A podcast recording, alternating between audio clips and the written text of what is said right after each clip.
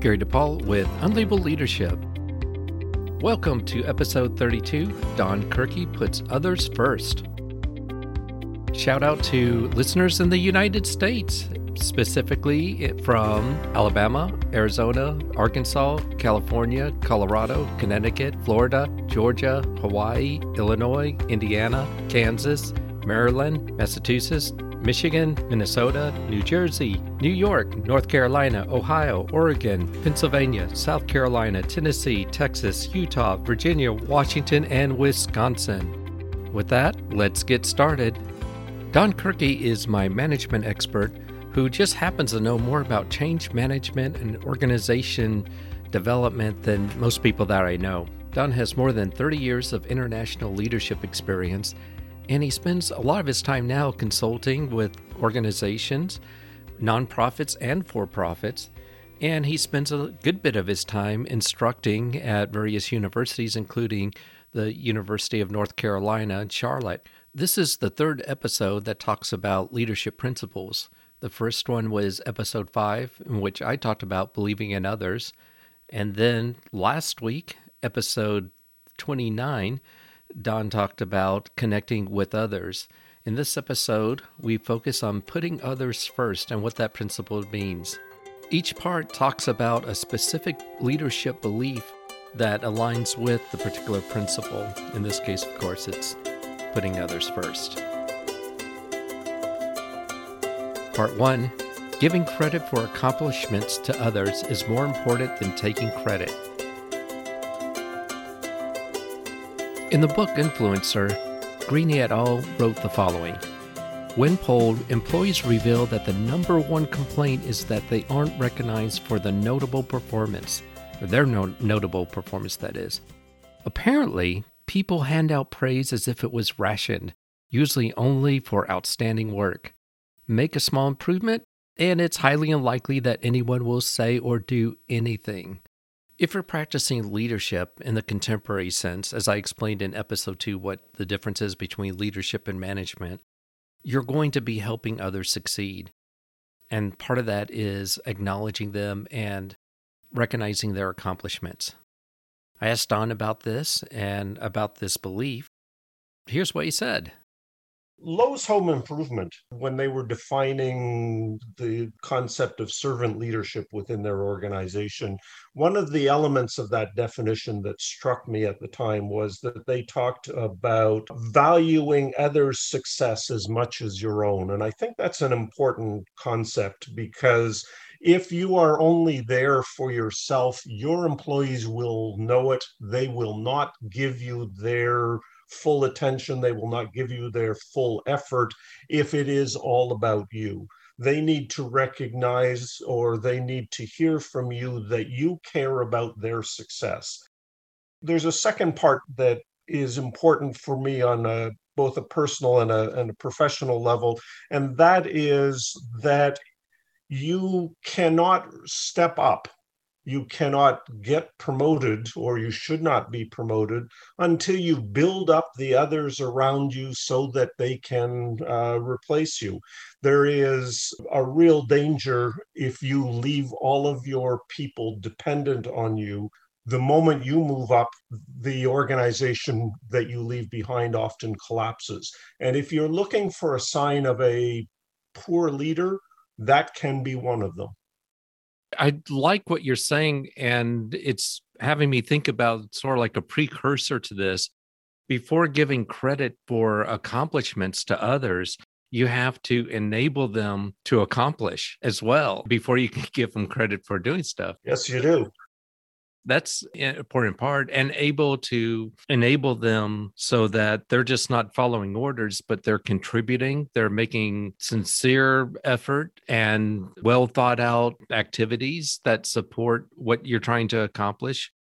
People should get a lot of credit for acknowledgement when they do that well, and if they don't deserve credit, there's usually one of two things. One of them is that you've got the wrong person in the wrong role, yeah. or you are micromanaging. There is a real danger in micromanagement because then you become the best that the organization is ever going to be. You become the bottleneck in many ways. There is you know coupled with giving credit is is the willingness to delegate the willingness to give away uh, responsibility. It circles back to a previous episode that you've had gary where we talked about willingness to allow people to make mistakes in order to grow there is a certain kind of leader who is so afraid that their people will make mistakes that they never let them do anything of substance. There is a real danger in that, that kind of dependency. If you have a team that's working with you and you're about to take on as a team a task, you may think as the manager that each elements of this task I can do better than anyone on my team. So suppose you ha- the per- manager has that idea. Then the temptation is to do the work yourself. But of course, that is not management, and that is not a way of building and growing your team if you want them to be able to do better, if you want to say they can do things, all these tasks better than I can, you have to give them the opportunity and coach them along the way. Otherwise, you're going to be in that managerial trap of just wanting to do the work yourself. I used to uh, work for a vice president who used to tell me that the only time she stepped in is when, now, this was her working rule of thumb, but she said if she could do it in one fifth or less of the time that her employees could do it, then she would step in. If it was any less than that ratio, then she would allow them to grow and learn in this opportunity. So if it was going to take her an hour and it would take them a day, then yes, she might do it. If it was going to take her an hour and it might take them two hours to do the same work of the same quality, she would delegate and let them learn and grow because over time they would get better as they get better, then giving them the credit for what they've accomplished it just reinforces that activity and encourages them to continue to grow and develop. Absolutely. Part two When outcomes are disappointing, accepting responsibility but never blaming others or bad luck is critical for personal accountability. When things go wrong, there's a tendency to blame bad luck. Oh, it's just something that happened. Or the opposite, which isn't true, is that when things go right, they don't just say, oh, that was just luck. No, there's something about personal accountability that has to do with how you view things that when things happen. Here's Don talking about this particular concept. It's become a cliche. Harry Truman famously had a sign on his desk when he was president that said, The buck stops here what he was really saying was the ultimate responsibility was his. And I think that was appropriate and he was right. Now, there are times when people say the buck stops here, and, and what they're really saying is, I'm in charge. That's not what this means. And that's not what Harry Truman meant. He said ultimately he had responsibility. And so when my team and I are tackling a project, at the end of the day, the success or failure of that project rides on me. If that seems unfair, then you may not be ready for leadership because the reality of leadership is you will be held responsible. But at the end of the day, it is you. When my team and I have failed, that is, I have to look at my own leadership in the eye and say, I screwed up and explain how and why and what I'm going to do to make sure it doesn't happen again or what I'm going to do to fix the mess that I am responsible for. Opposed to saying, "Oh, it was just some bad fortune. It was uh, it was just the circumstances that's not accepting accountability. How many people get recognized for accomplishing something and they say oh oh no that wasn't me. Gosh i was just so lucky. It was just good luck that that happened you know? This issue of bad luck is one that uh, is interesting to me because in many cases bad luck says you've done a poor job of risk mitigation. You have not thought through what could happen or you have taken unwarranted gambles and it has not gone your way. bad luck does happen. But the real question is did you prepare for it and are you able to recover from it?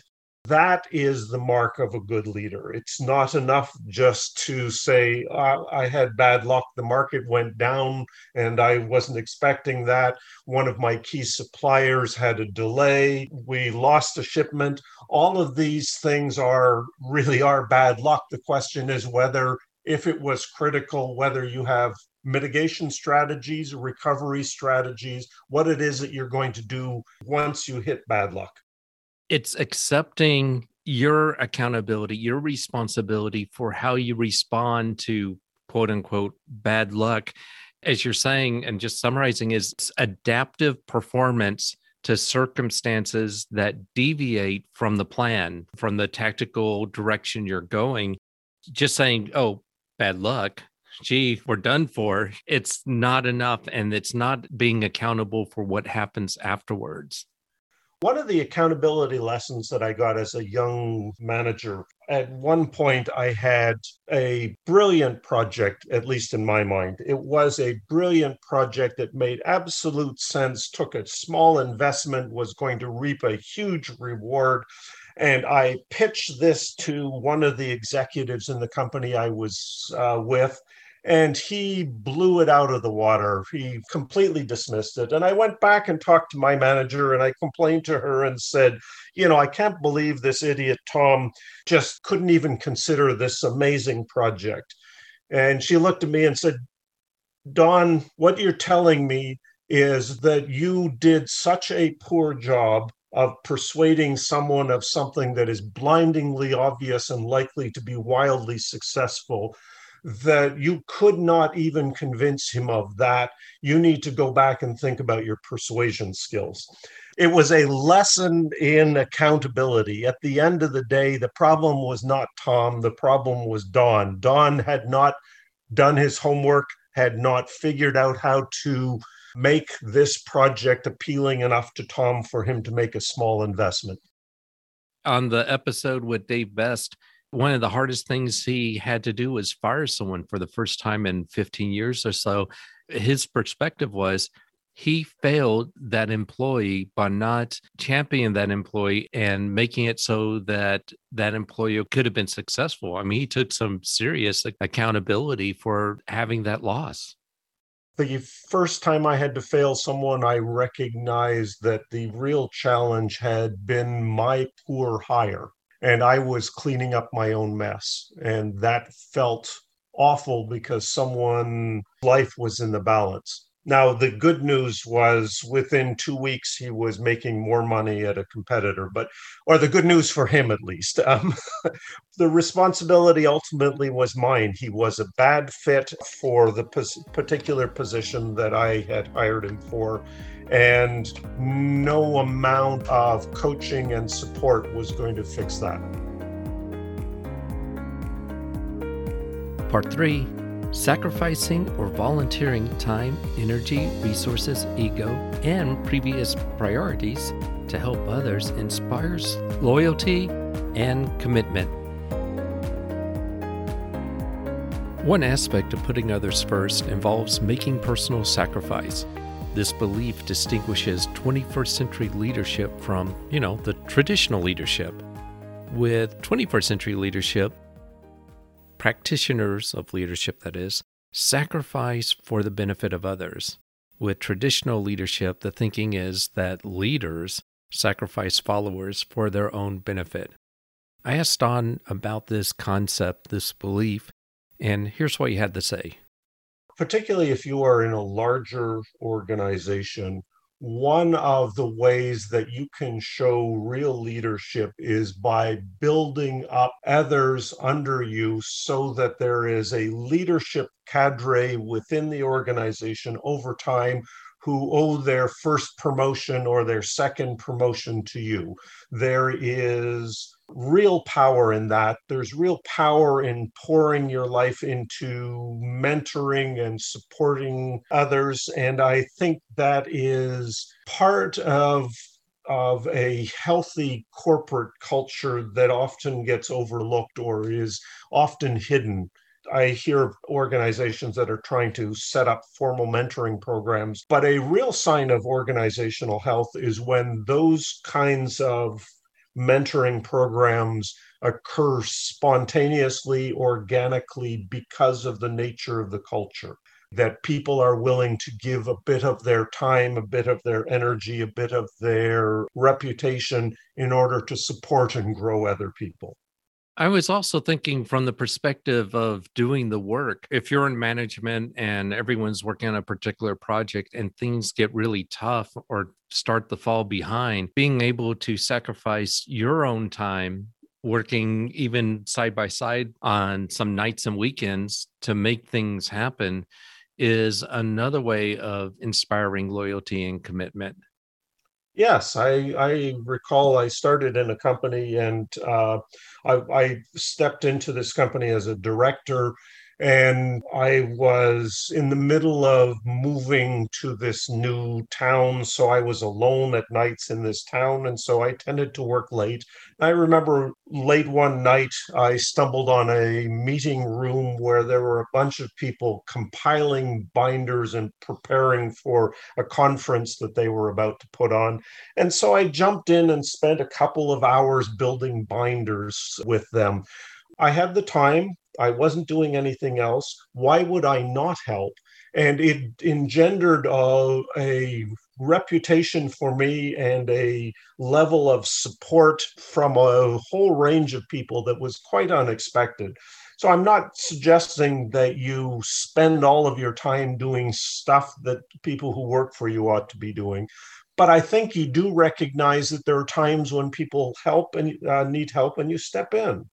That's a great example of sacrificing previous priorities. You know, you may were going home, you're going to do something that, say, work on a hobby or something like that. You give that up because you see that there's an opportunity to help these people and actually speed up the process for them and it's a it's a great way of volunteering your time your energy and even giving up some whatever priorities that you may have already had some personal ones.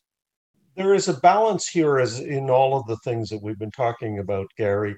Sacrificing your time your energy your resources your ego your previous priorities or volunteering some of them does not mean that you should completely abandon self-care. So there the balance here is that you need to take care of yourself.